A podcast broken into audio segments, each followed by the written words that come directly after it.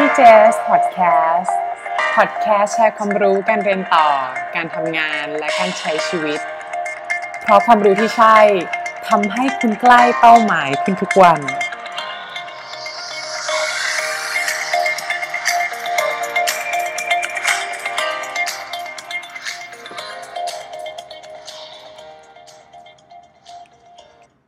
วัสดีค่ะ สวัสดีท่านผู้ฟังทุกท่าน สวัสดีน้องทุกคนนะคะ ขอต้อนรับเข้าสู่ครูพี่เจสพอดแคสต์ค่ะ กลับมาฟังพอดแคสต์ดีๆกันในวันจันทร์วันนี้นะคะ วันนี้ค่ะจะมาแชร์เรื่องเกี่ยวกับวิธีการสอนแบบ Harvard MBA ค่ะ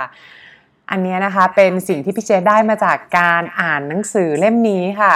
Harvard MBA Inside Story นะคะ เป็นหนังสือที่ คนที่ไปเรียน MBA ที่ Harvard เนี่ย คนนี้เขาเป็นคนเกาหลีค่ะ เขาชื่อไมเคิลยูซอกโอนะคะ แล้วเขาก็ไปเรียนที่ Harvard เนี่ย ปี 2017 ถึงปีไม่ใช่ค่ะ ปี 2007 ถึงปี 2009 เขาก็ถือว่าเป็น HBS Class of 2009 นะคะ นั่นแหละค่ะ แล้วเขาก็เขียนหนังสือมาแล้ว ก็ของเป็นเป็นเขาเขียนเป็นภาษาเกาหลีนี่แหละค่ะ แล้วก็มีสำนักพิมพ์กัมบัตเตะของเมืองไทยเนี่ยค่ะเอามาแปลเป็นภาษาไทยนะคะ แล้วก็ชื่อว่าวิธีการสอนคนแบบ Harvard MBA นะคะนี่ขอบอกเลยค่ะคำโปรยเขาบอกเลยค่ะว่า อยากเรียน MBA ในต่างประเทศต้องอ่านนะแล้วก็สุดยอดประสบการณ์จาก Business School ชั้นนำอย่าง Harvard แบบแฉทุกเม็ด นะคะ สิ่งที่ชอบเกี่ยวกับหนังสือเรื่องนี้เลยก็รู้สึกว่าเหมือนเขาเขียนได้อ่านเข้าใจง่ายแล้วมันเห็นภาพดีอะค่ะ คือถ้าถ้าไล่เรื่องราวที่เขาเขาแชร์เนี่ยมันก็จะมีตั้งแต่เรื่องเกี่ยวกับการเรียนในห้องเรียน การหางานหรือ recruiting อะเกี่ยวกับการเข้าสังคม แล้วก็เรื่องราวชีวิตสนุกสนุกตอนที่เรียนอยู่ที่ Harvard นะคะ แล้วก็จะมีอีกส่วนหนึ่งค่ะที่เป็นทิป ที่สำหรับคนที่จะเตรียมสอบเข้า MBA นะคะ ทั้งการสมัคร MBA ก็ตาม การเตรียมตัวเขียน essay การฝึก interview นะคะเขาจะมีเขียนเล็กๆ น้อยๆอะค่ะ ส่วนนี้จะบอกว่าเป็นสักประมาณ 20-25%เนี่ยค่ะ ของข้างหลังหนังสือจะเป็นทิปเกี่ยวกับการสมัครเรียนแล้วก็ประมาณ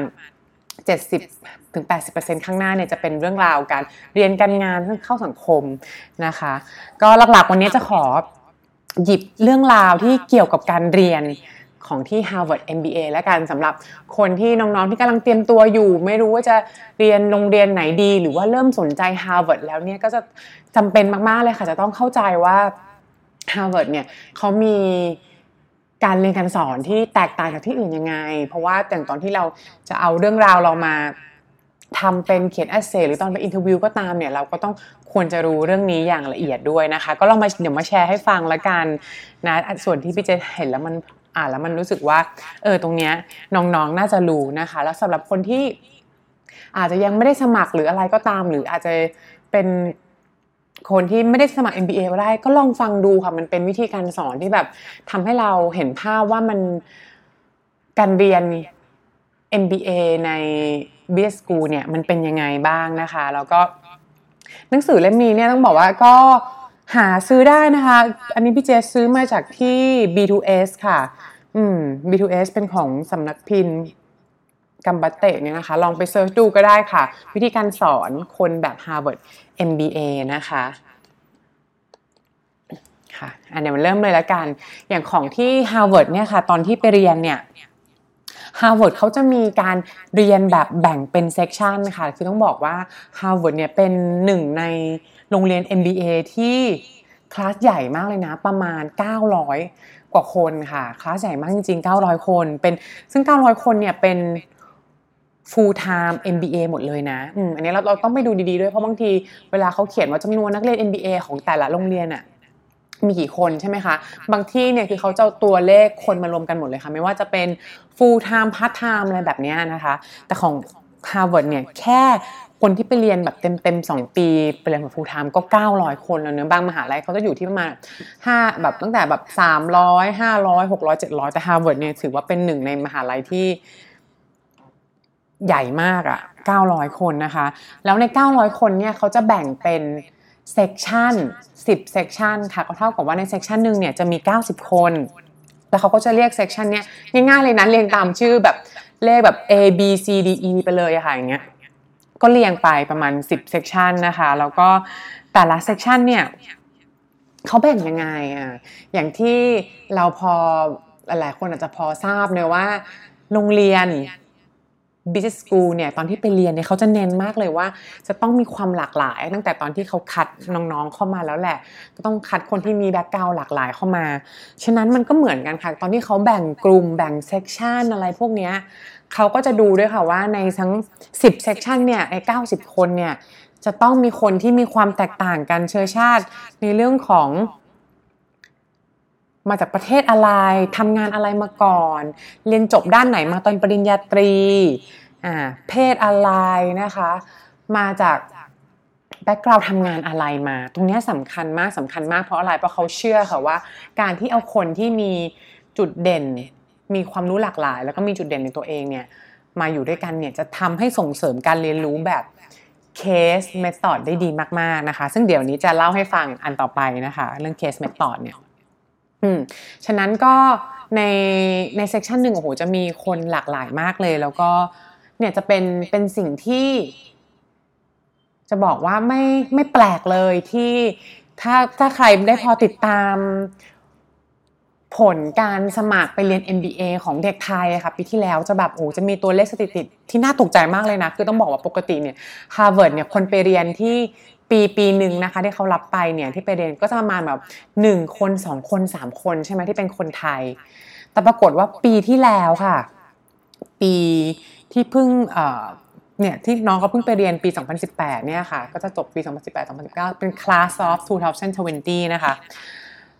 รับคนไทยไป 8 คนค่ะ ซึ่งซึ่งถือว่าเป็นสถิติที่แบบพุ่งมาก ๆ เลยเนอะ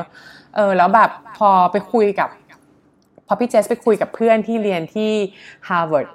HBS เนี่ยเขาบอกเออก็ไม่แปลกนะมันก็เป็นไปได้ เพราะอะไรเพราะเขาบอกเพราะเขาบอกเลยว่าเนี่ยดูง่าย ๆ เลย เพราะว่าใน section เขาเขามี9 section ไงเขาเขามีทั้งหมด 10 section ค่ะมี 90 คน ฉะนั้นก็ไม่แปลกหรอกถึงเอาคนไทยไป 8 คน ก็ไม่ไม่ได้จำเป็นว่าคนไทยเขาจะต้องแบบเขาก็จะพยายามจัดให้คนไทยเนี่ยก็ต้องเอาไปแยกกันอยู่คนละเซกชันอยู่แล้ว ฉะนั้นมันก็ไม่ได้มี ความซ้ำอะไรกันมากมาย แค่ถ้าเกิด เราสามารถมีความโดดเด่นพอที่จะทำไปสมัครอะ่ะ ฉะนั้นอันเนี้ยก็เป็นเรื่องที่พี่เจอยากจะ แนะนำสนับสนุนน้องๆด้วยนะคะว่าจริงๆแล้วเราไม่ต้องไปกลัวเลยคิดว่าเฮ้ยฮาร์วาร์ดรับไม่กี่คนเอง หรือว่าเฮ้ยรอบแรกเขารับไปแล้ว 2 คน เราจะสมัครอีกรอบหนึ่งรอบที่2เนี่ยมันคงได้ยากไม่สมัครดีกว่าไหมเนี่ยก็ฟังดูนะเพราะว่าแบบจริงๆ แล้วบอกว่าแต่ละมหาลัยอยากจะรับนักเรียนที่เก่งๆทั้งนั้นแหละคือที่โดดเด่นนะที่แตกต่าง ฉะนั้นเราไม่ต้องกลัวหรอกว่าเขาจะมีโควต้าอะไรที่มัน specific อะต้องบอกว่าจริง ๆ แต่ละมหาลัยไม่ได้มีโควต้า specificขนาดนั้นนะคะสำหรับคนแต่ละประเทศ เพราะว่าจริง ๆ แล้วเนี่ยเขาไม่ได้ดู background คนแค่เฉพาะประเทศนะเออไม่ได้แค่ดูว่าเฮ้ยคุณเป็นคนไทยเพราะคนไทยมาสี แบบสามสี่คนแล้วเขาตัดไม่ใช่ คือเขาก็ดูหลายอย่างดูแบบ background ดู hobby คุณดูสิ่งที่คุณทำมาแล้วประสบความสำเร็จ ดูสิ่งที่คุณแบบเติบโตมา สิ่งที่คุณเรียนมาตอนปริญญาตรีแบบนี้หลากหลายมากมายเลยค่ะนะคะเลยเลยจะมีคำหนึ่งที่พี่เจชอบมาเลยบอกว่า สมัครไปฮาร์วาร์ดเนี่ย โอกาสติด 9%แต่ถ้าน้องไม่สมัครเลยโอกาสน้องคือศูนย์นะ คนที่ทำให้โอกาสน้อง เป็นศูนย์คือตัวเราเอง ฉะนั้นเรามีสิทธิ์เลือกได้ว่าเราจะทำให้โอกาสเราเป็น 9%หรือ0%ก็ลองคิดดูละกันใครที่กำลังจะสมัครปีนี้ปีหน้านะคะ ก็ลองพิจารณาดูว่าเดี๋ยวฟังเรื่องราวของ Harvard แล้วแบบเราสนใจไหมเนาะก็ต้องบอกว่าพี่เจสก็ไม่ได้ไม่ได้เป็นคนที่แบบเชี่ยวชาญเรื่อง Harvard เป็นพิเศษหรอก แต่ก็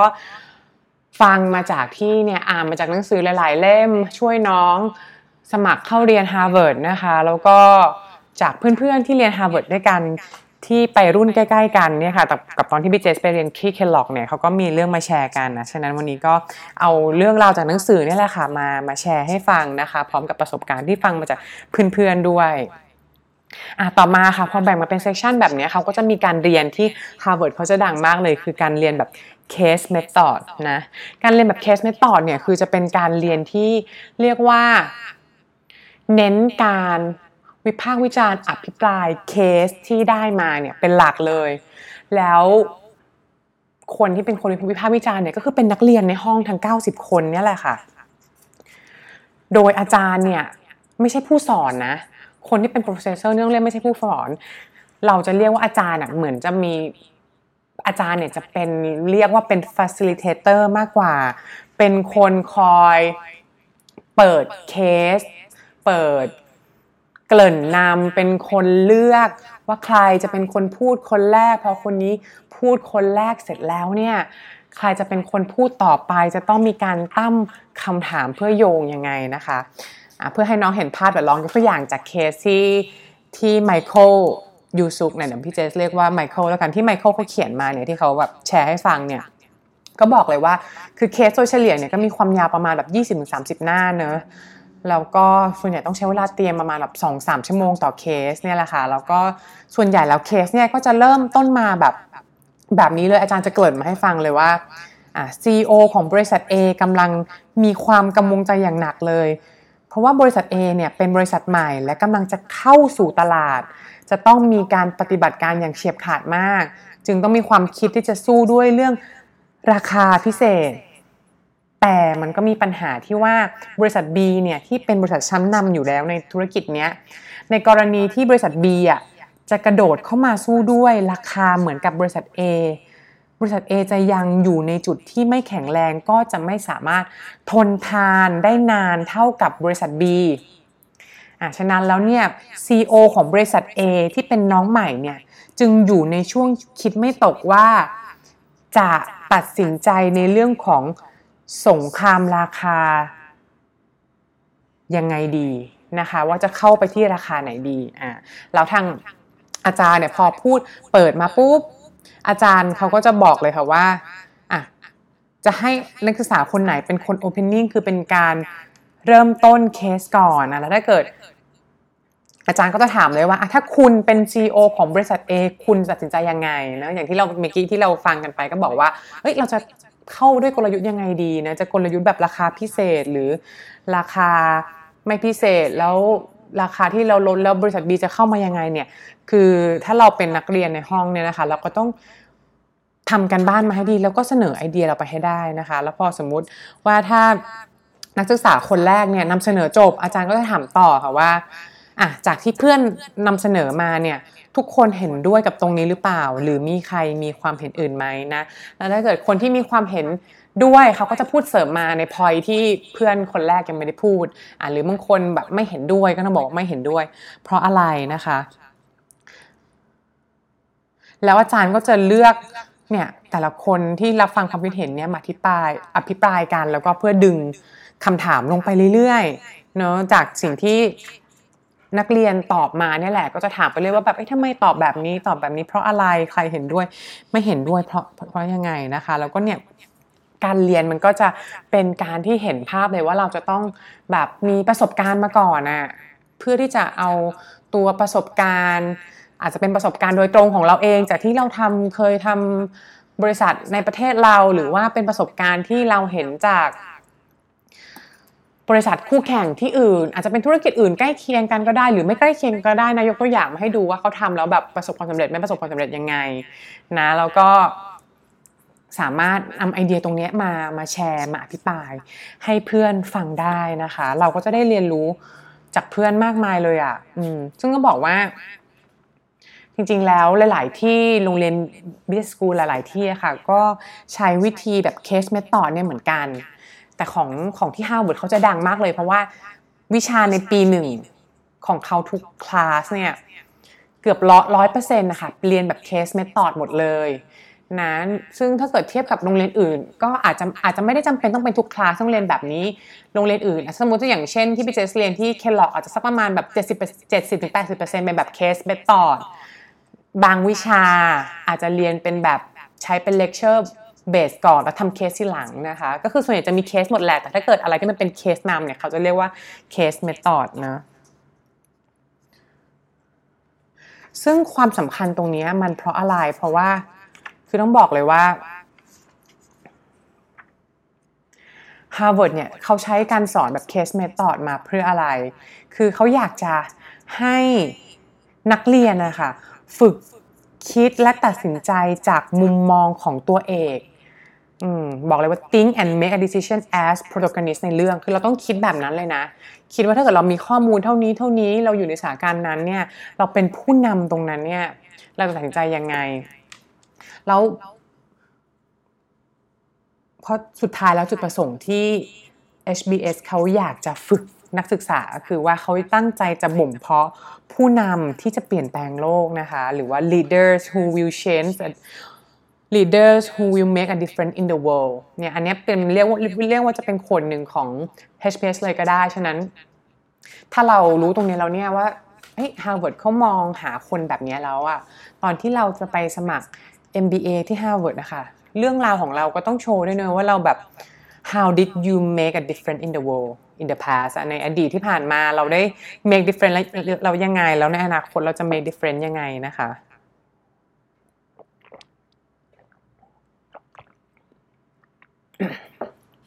นี่แหละพอ Harvard เขาอยากจะฝึกฝนบ่มเพาะความเป็นผู้นำที่จะเปลี่ยนแปลงโลกแบบเนี้ยให้กับนักศึกษาเขาก็เลยคิดว่าเคสเมธอดนี่แหละ มันเป็นวิธีที่ดีที่สุดแล้ว ที่จะสามารถให้เราเนี่ยเข้าไปฝึกฝนเหมือน เราไปเป็นตัวเอกในเรื่องให้เหมือนเราอยู่ในสถานการณ์จริง ให้เราวิพากวิจารณ์วิปหาเหตุผลของการตัดสินใจแต่ละเรื่องให้ได้นะคะ ซึ่งเขาบอกเลยว่าเนี่ยไมเคิลคนเขียนเนี่ยเขาบอกเลยว่าในระยะเวลา 2 ปีเนี่ยที่เรียนในฮาร์วาร์ดนะโดยเฉลี่ยแล้วนักศึกษาคนหนึ่งเนี่ยจะต้องเจอเคสประมาณ 500 เคสเลยทีเดียว แล้วก็จะต้องฝึกการตัดสินใจผ่านมุมมองการเป็น CEO ของแต่ละเคส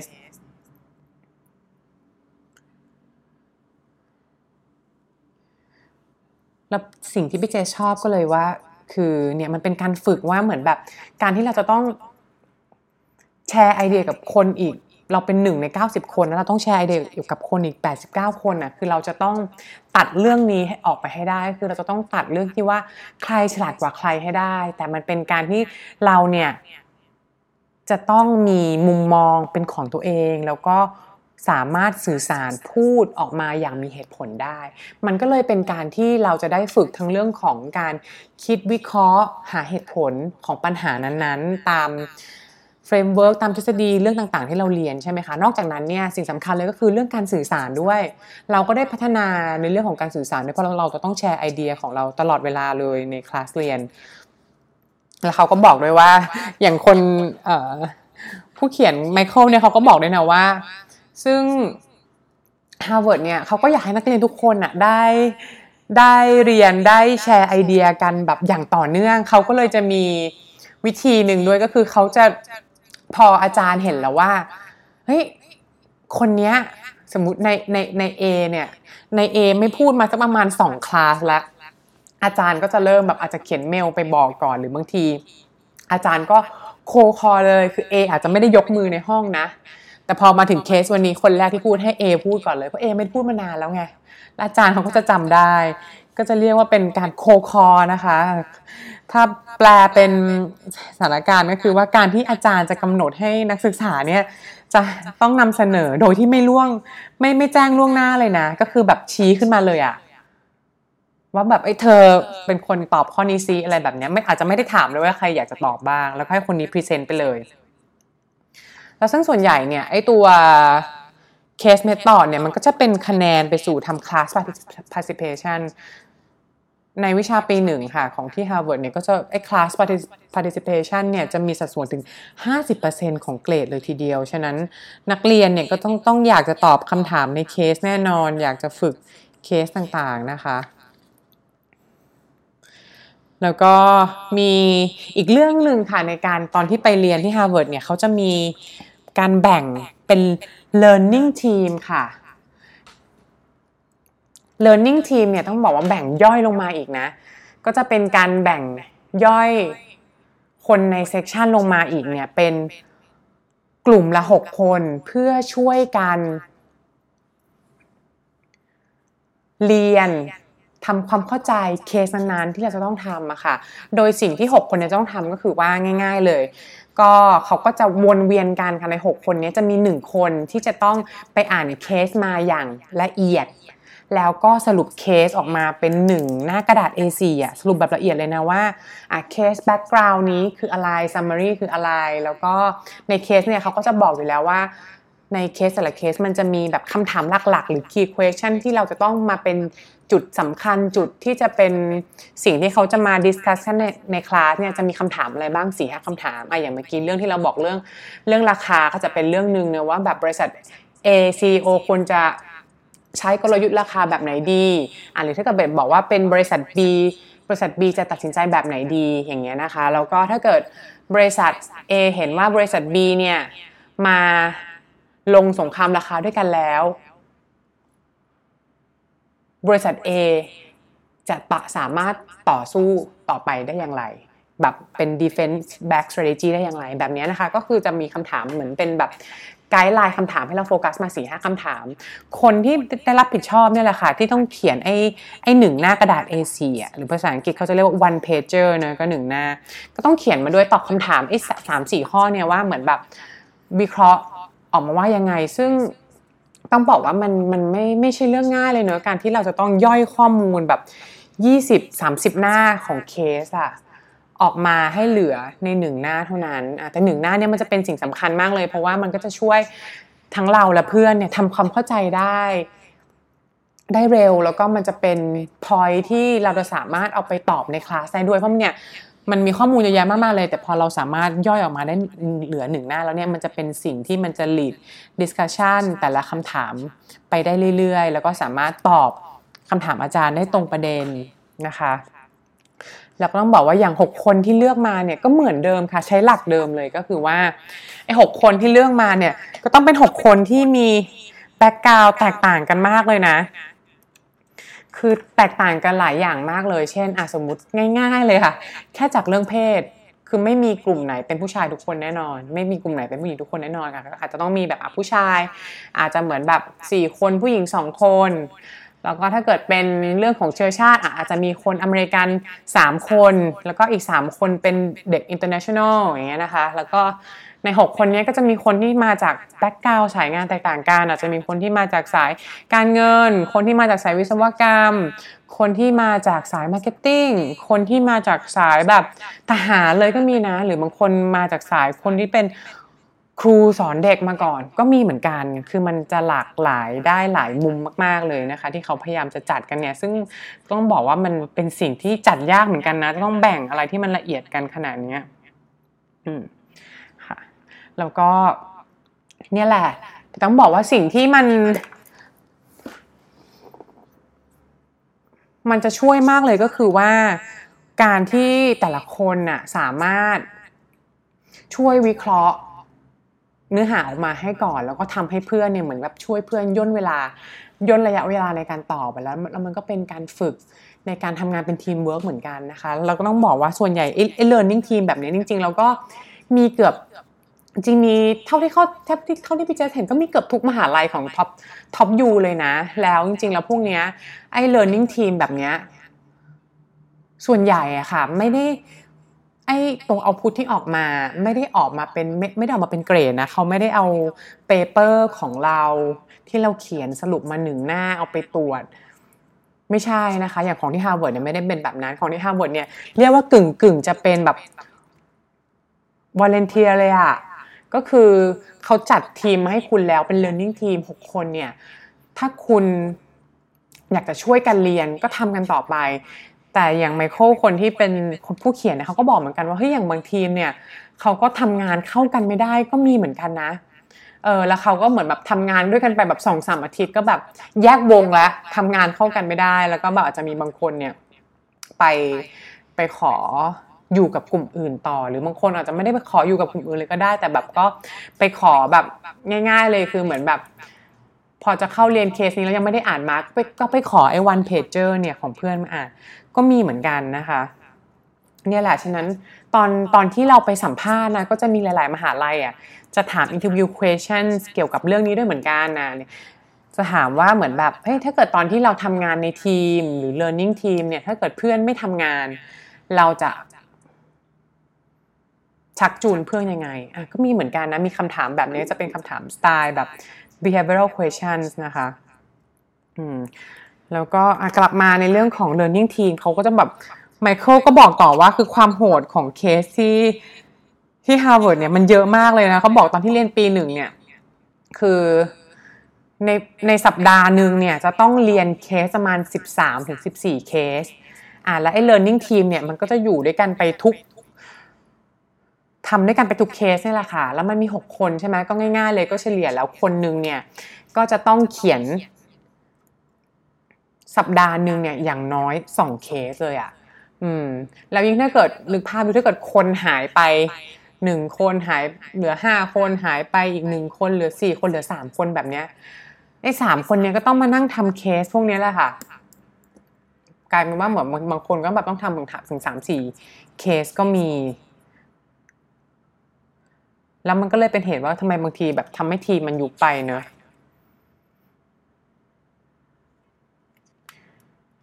คือมันมีแบบบางบางคลาสเนี่ยหรือบาง learning team มันแย่ขนาดที่แบบไมเคิลเขาบอกว่า เนี่ย มันยุบกันไปใช่ไหมคะ แล้วก็ไม่มีคนไหนเนี่ยทำอะไรเลย แต่เขาบอกว่า learning team ของเขาเนี่ยเขาภูมิใจมากเลยนะ ว่า learning team ของเขาเนี่ย อยู่กันครบทั้งปีเลย แล้วก็เขาจำได้เลยมีคลาสหนึ่งที่เขาเข้าไปนั่งเรียนเนี่ยเขาก็เห็น พื่อนข้างๆเนี่ยไม่ได้อยู่ learning team เดียวกับไมเคิลหรอกนะ แต่มันเห็นแบบโน้ตแล้วมันไม่คุ้นมากเลยโน้ตอันนี้ไอ้วันเพจเจอร์เนี้ยมันเหมือนของเราเลยว่ะมองไปมองมาไหมเขาบอกเฮ้ยมันเป็นของมันก็เป็นของเขาเลยนี่แหละเออแล้วปรากฏว่าไอ้คนที่นั่งข้างๆเขาเนี่ยก็ยกมือตอบโดยเอาความคิดเห็นที่ไอ้ไมเคิลเขียนเนี่ย ไปตอบด้วยเหมือนกันนะคะ เนี่ยมันก็มีมันก็จะมีเรื่องราวที่ เราจะต้องฝึกอะค่ะในการทำงานเป็นทีมมันทำยังไงให้เหมือนแบบ learning team ของเราอยู่จนครบได้เนาะเพราะว่า learning team เนี่ยจะบอกว่าไม่ได้แค่ช่วยแค่ในเรื่องของการเรียนเท่านั้นนะ ถ้าเกิด เพราะว่ามาจากเพื่อนๆเราในหกคนเนี่ยมาจากทีมที่หลากหลายเลย ถ้าเกิดเราแบบสามารถผูกความสัมพันธ์กับเขาได้ดีๆเนี่ยจริงๆแล้วเพื่อนก็สามารถช่วยในเรื่องของการหางานก็ได้ ช่วยเราฝึกสัมภาษณ์ก็ได้เหมือนกัน ถ้าเกิดเขามาจากสายงานที่เราสนใจแบบนี้นะคะ อ่านี่แหละค่ะก็เป็นในเรื่องของการการเรียนในใน Harvard นะคะในการทำแบบ case method การเรียนแบบ learning team เนี่ยอ่านอกจากนั้นจะมีเรื่องสนุกสนุกมาที่ที่ไมเคิลเขาแชร์มาให้ฟังด้วยแล้วนี้แบบพี่เจสก็ชอบดี เพราะว่าเขาบอกว่า เพราะว่าไอ้ตอนที่เรียนไอ้ case method เนี่ยหรือเรียนที่ฮาร์วาร์ดมันก็จะแบบค่อนข้างกดดันเครียดมากเหมือนกันเนอะเพราะว่า เนี่ยอาทิตย์หนึ่งก็ต้องทำ13 เคสใช่ป่ะ แล้วก็นอกจากนั้นก็ต้องมีเข้างานสังคมไปงาน recruiting event สมัครงานแต่ละที่ด้วย ฉะนั้นงานมันจะแบบหลายกิจกรรมมาก ฉะนั้นเขาก็แบบใน Harvard เองในแต่ละ section เขาก็พยายามหาอะไรมา เล่นสนุกสนุกเพื่อความขำๆนี่แหละ คืออย่างของใน section ที่ไมเคิลอยู่เนี่ยเขาบอกว่าจะมีเกมที่เรียกว่า words of the day เป็นวัฒนธรรมที่เหมือนแบบเล่นกันเพื่อให้แสดงถึงอารมณ์ขันสนุกสนุกเล่นยังไงก็คือว่าในอย่างตอนแรกเลยก็จะมีการกำหนดคำของวันนั้นน่ะเป็นคำง่ายๆ อาจจะเป็นคำยกตัวอย่างเช่นอะ bulletproof หรือเกาะกันกระสุนอะหรือว่า Oriental Express รถไฟด่วนอะหรือบางทีอาจจะบอกว่า monkey อย่างเงี้ยลิงอย่างเงี้ยคำแบบง่าย ๆเลย แล้ว กฎก็คือว่า ตอนที่เรียนเคสเมธอดเนี่ย ตอนที่นักเรียนตอบอาจารย์ไปเนี่ยพูดคอมเมนต์ไปเนี่ย ให้พยายามแอบใส่คำเหล่านี้ไปในคอมเมนต์ของตัวเองด้วยแบบเนียนๆนะ เพราะอาจารย์ก็จะไม่รู้เลยว่า เรากับเพื่อนๆของเราเนี่ยกำลังเล่นเกม words of the day นี้อยู่ แล้วเวลาเราพูดออกไปเนี่ยก็ต้องทำหน้าเนียน และเพื่อนๆก็ต้องทำหน้าเนียนด้วยห้ามมีปฏิกิริยา เพราะว่า เพราะว่าจริงๆแล้วเขาบอกว่าการเล่นเกมแบบนี้ในห้องเรียนคือแบบจริงๆคืออาจารย์คือเขาห้ามอะแต่นักเรียนเขาไม่อยากหาอะไรสนุกๆทำในห้องไปด้วยไงนะคะ แล้วก็จริงๆแล้วคือการที่เล่นอันนี้เราเนี่ยคือคนที่ได้พูดเนี่ยไม่ได้ได้อะไรมากหรอก คือสิ่งที่ได้ความเจ๋งที่ได้ก็คือว่า คนที่สามารถพูดคำนั้นได้ออกไปเนี่ย ก็จะสามารถเป็นคนที่จะกำหนดคำพูดคำต่อไปได้นะคะ แล้วเอ่อในในหนังสือเล่มนี้ไมเคิลก็เล่าเรื่องหนึ่งว่าแบบมันไม่มีคำคำหนึ่งที่มันแบบยากมากอะ่ะ แล้วมันเป็นคำที่แบบไม่มีใครสามารถเอามาหยิบใส่คอมเมนต์ได้เป็นเวลาหลายวันเลยคำนี้ก็คือแบบกรีนบานาน่ามาเฟียเออไอ้มาเฟียกล้วยสีเขียวอะไรเนี่ย ซึ่งมันฟังแล้วมันแบบมันนอนเซนส์มันคือการเอาคำที่แบบงงๆสามคำมารวมด้วยกันน่ะ แต่ก็แบบปรากฏว่าก็มีเพื่อนคนนึงก็ยังสามารถเอามาพูดได้เขายกตัวอย่างว่าตอนที่เรียนเรื่องวิชา operation นะคะในในคลาสที่ Harvard เนี่ยต้องมีการเรียนเรื่องเกี่ยวกับบริษัทเส้นผลิตเส้นพาสต้าของอิตาลีชื่อว่า Barilla นะคะอ่าเนี่ยบริษัทนี้ดังนะ แล้วก็มีขายที่เมืองไทยด้วยลองไปดูนะคะ B A R I L L A Barilla ซึ่งมันจะเป็นกลยุทธ์เกี่ยวกับการกระจายสินค้านี่แหละ แล้วเพื่อนเขาเนี่ย ชื่อชื่อนายเอแล้วกันเขาก็บอกว่าเขาก็เขาก็ตอบคำถามอาจารย์ไปนี่แหละ แล้วพอตอบคาถามอาจารย์เสร็จเกี่ยวกับกลยุทธ์การกระจายสินค้าของบาริล่าเป็นยังไงบ้าง แล้วเขาก็เนียนๆพูดไปอีกว่าเนี่ยตอนที่ผมเตรียมตัววิชานี้อยู่เนี่ยก็ได้ไปคุยกับเพื่อนคนอิตาลีเพื่อเข้าใจมุมมองจากคนท้องถิ่นมากขึ้นด้วย ผมก็ไม่ถามเลยครับ ว่าเหมือนแบบ รู้จักอะไรเกี่ยวกับ ไอ้เส้นพาสต้าของบาริล่าบ้างหรือเปล่า เพื่อนคนอิตาลีก็ตอบว่า อ๋อ จริง ๆ แล้วคนอิตาลีเขาจะเรียกบาลิล่าว่ากรีนบานาน่ามาเฟียซึ่งจริง ๆ แล้วมันเป็นนิกเนมที่จะเรียกว่าบาลิล่าเนี่ยเป็นเหมือนแบบขายใหญ่ทางการกระจายสินค้าเหมือนเป็นบาเฟีย แบบนี้แหละ ซึ่งก็แสดงให้เห็นว่าบาลิล่าเนี่ยไอเส้นพาสต้าเนี่ยมีจุดแข็งในการรักษากลยุทธ์การกระจายสินค้าได้ดีทีเดียวโหพอพูดไปเนี่ยคือแบบเพื่อนในห้องคือปกติเขาบอกว่าต้องทำปฏิกิริยาแบบ แบบเนียนๆใช่ไหมเวลาเพื่อนพูดคำว่ากรีนมานามาเฟียออกไป แต่พออีพิแต่พอนายเอเนี่ยพูดคำนี้ออกไปคือเพื่อนทุกคนก็เหมือนแบบ ทำหน้าแบบตกใจกันว่าแบบอืมอันนี้มันพูดได้มันเอาจริงเว้ยและสิ่งที่ตลกกว่านั้นก็คือว่าอาจารย์เนี่ยซึ่งบอกว่าโอ้โหผมสอนเคสนี้มาหลายปีแล้วเนี่ย อาจารย์ไม่เคยได้ยินชื่อ nickname นี้มาก่อนเลยเดี๋ยวตอนไปสอนคลาสอื่นหรือปีถัดไปเนี่ยเดี๋ยวจะต้องจดชื่อ nickname อันเนี้ยเอาไปแชร์ให้หลาย ๆ คนฟังนะไอ้เรื่องกรีนมันหน้ามาเฟียเนี่ยก็โอเคนะคะนี่แหละก็เป็นเป็นเรื่องที่จะมาแชร์ว่า จริง ๆ แล้วการเรียนเนี่ยการเรียน MBA นะไม่ว่าจะเครียดยังไง แต่เชื่อเถอะคนในห้องเพื่อนในคลาสเขาจะมีวิธีมีเรื่องมาทำให้วิชาที่แบบหรือการเรียนที่มันดูเคร่งเครียดมันดูน่าสนุกแบบนี้เหมือนการเล่นเกม เอาคำแบบงงๆมาใส่ในคอมเมนต์ตอนตอบให้ได้นะคะ ค่ะวันนี้ก็ประมาณ 30 นาทีแล้วเนอะวันนี้ก็ขอแชร์เรื่องเกี่ยวกับการ เรียนการสอนที่ Harvard MBA ละกันนะคะ จริงๆ ในหนังสือเล่มนี้ก็มีเทคนิคดีๆ ในเรื่องของการเตรียมตัวการสมัครด้วยเหมือนกัน แล้วก็ทางผู้เขียนเนี่ย ก็ไมเคิลเนี่ยเขาก็บอกเลยเขาสมัครมา 3 ปีกว่าจะติดอะ่ะคือตอนแรกต้องบอก 2 ปีแรกไม่ติดที่ไหนเลยนะ 3 ปีกว่าจะติดเขาก็เลยมาแชร์ให้ฟังด้วยว่าเขามีเทคนิคมีมุมมองในการสมัครยังไงนะคะ เดี๋ยววันหลังก็จะมาเล่าให้ฟังเพิ่มละกันในเรื่องของ ประสบการณ์มุมมองในการสมัครของไมเคิลนะคะ เพื่อว่าน้องๆจะได้เป็นแนวทางละกันก็ขอบคุณท่านผู้ฟังทุกท่านขอบคุณน้องๆทุกคนที่เข้ามาฟังวันนี้นะคะ ใครมีคำถามอะไร คอมเมนต์มาได้เลยค่ะ ในพอดแคสต์นี้หรือว่าจะส่งคำถามมาที่ Line แอดก็ได้นะคะแอดไซ top mba underscore by พี่เจส นะคะ และสำหรับน้องๆที่กำลังสนใจจะไปสมัครคนที่จะสมัครเรียน MBA ในปีนี้นะคะ ขอย้ำว่าเป็นปีนี้ล้วกัน ช่วงนี้พี่เจสมีการทำ profile review สั้นๆ ให้น้องประมาณ 20 20-30 นาทีนะคะ พิเศษนะคะ ถ้าเกิดใครที่จะสมัครปีนี้ก็ลองไลน์มาคุยกันได้นะคะ แล้วก็ลองนัดเวลา คุยกันได้ค่ะจะเป็นโทรคุยกันหรือจะเป็นนัดมาเจอกันเดี๋ยวลองดูอีกทีนึงแล้วกันเนอะแต่ถ้าเกิดน้องๆที่สนใจจะสมัคร MBA ปีนี้ก็ลองไลน์เข้ามาคุยได้ อันนี้เฉพาะในเดือนกันยายนเท่านั้นนะคะ ที่จะมีการให้ offer free profile review นะคะ ค่ะ ขอบคุณทุกคนที่เข้ามาฟังนะคะ แล้วก็เจอกันใหม่คราวหน้า สวัสดีค่ะ